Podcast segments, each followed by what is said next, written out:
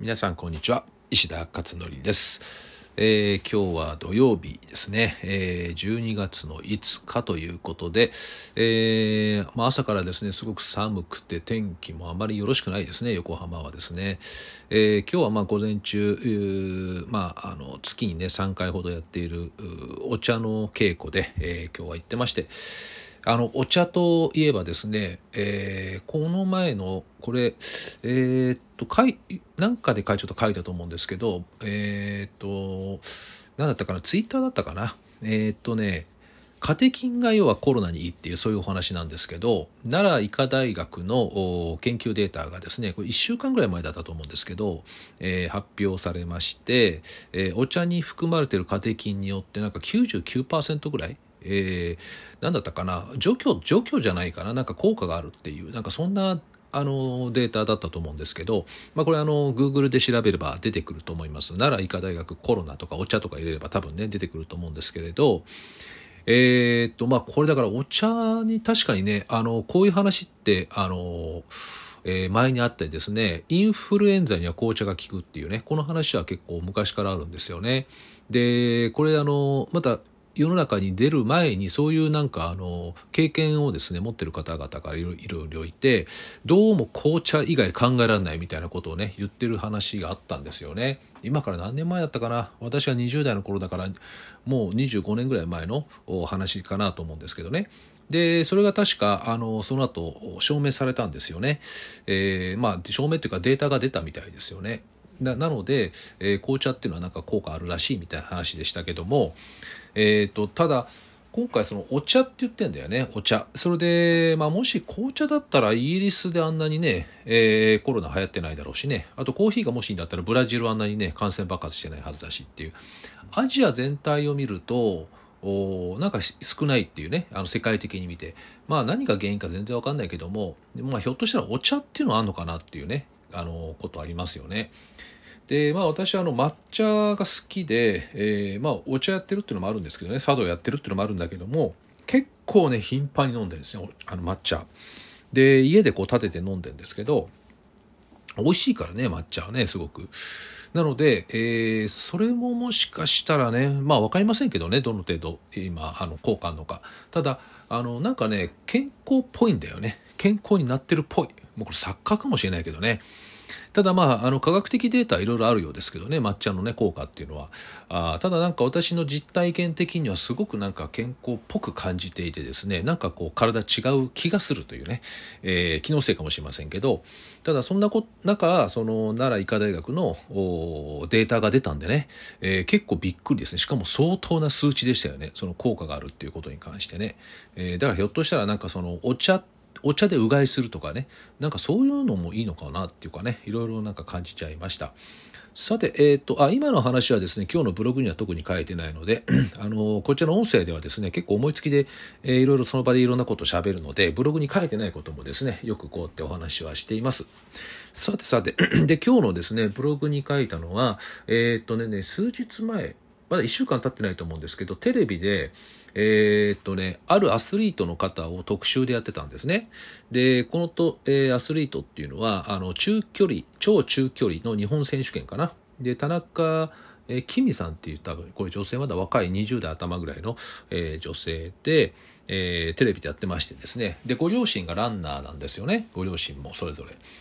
でこの方が今なんか日本記録持ってるのかな？なんかすごい、大活躍なんですよね。でこの方があまあ、どういうきっかけでねこのアスリートの世界に行ったのかっていうところこれがすごく教育的な部分ですごくあの、えー感銘を受けたので、えー今回ブログに書いたんですけどね。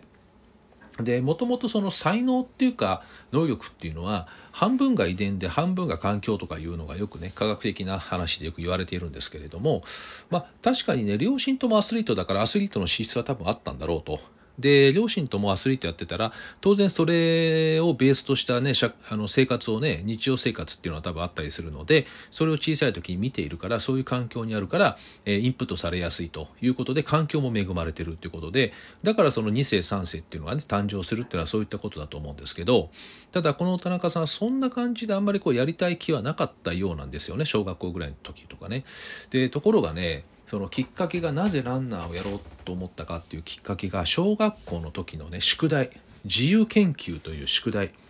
これだったっていうんですね。ここで私はねピクッときたわけですよ。この教育関係やってるからね私もね。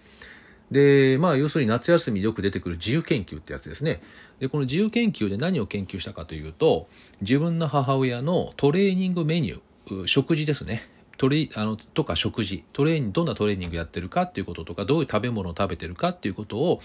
多分夏休み中の期間だと思うんですけどそれを合宿みたいにやってたんじゃないかなおそらくねお母さんがね、えー、そこに一緒にくっついていっててそれを自由研究としてまとめていったっていうんですね。でこれだけだと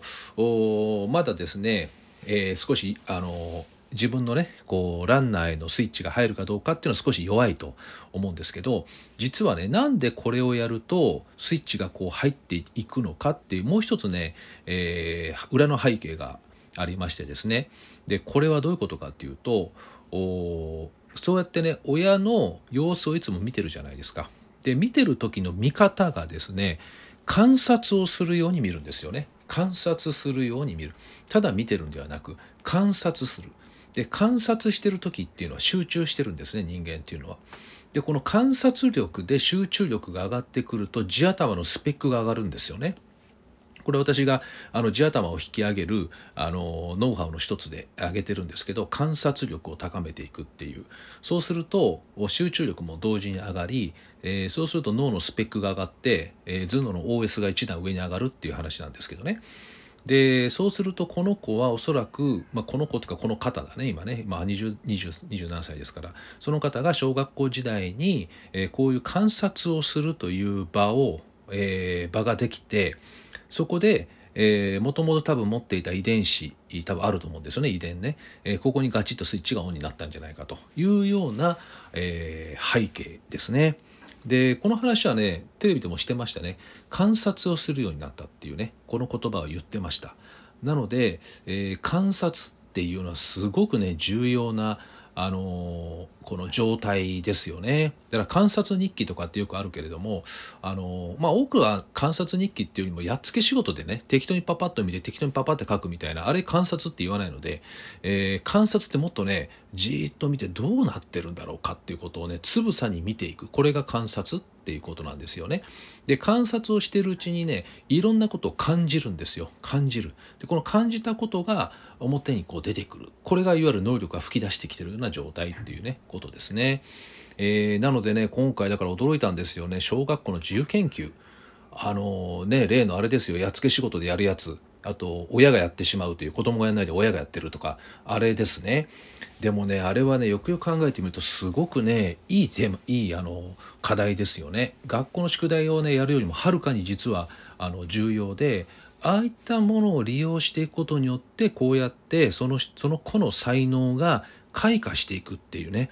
そういうこともあるんだなっていうことをそのテレビで見てねえらい感銘受けたんですね今回。えー、ということもあってですねえー、皆さんにこれをちょっとシェアしたいなと思って今日はブログに書いたということです。えー、いうことで、まあ皆さんのお子さんもですね、あのこういった重研究がもしあれば、そのテーマを何に設定していくかっていうね、いうところと、あと観察できるとかね、えー、よく見ないと書けないとかね、何かそういったものをされてみるっていうのも一つの方法じゃないかなと思いました。はい。では、えー、今日はですね、こんな感じで以上おしまいとなります。では、えー、良い週末をお迎えください。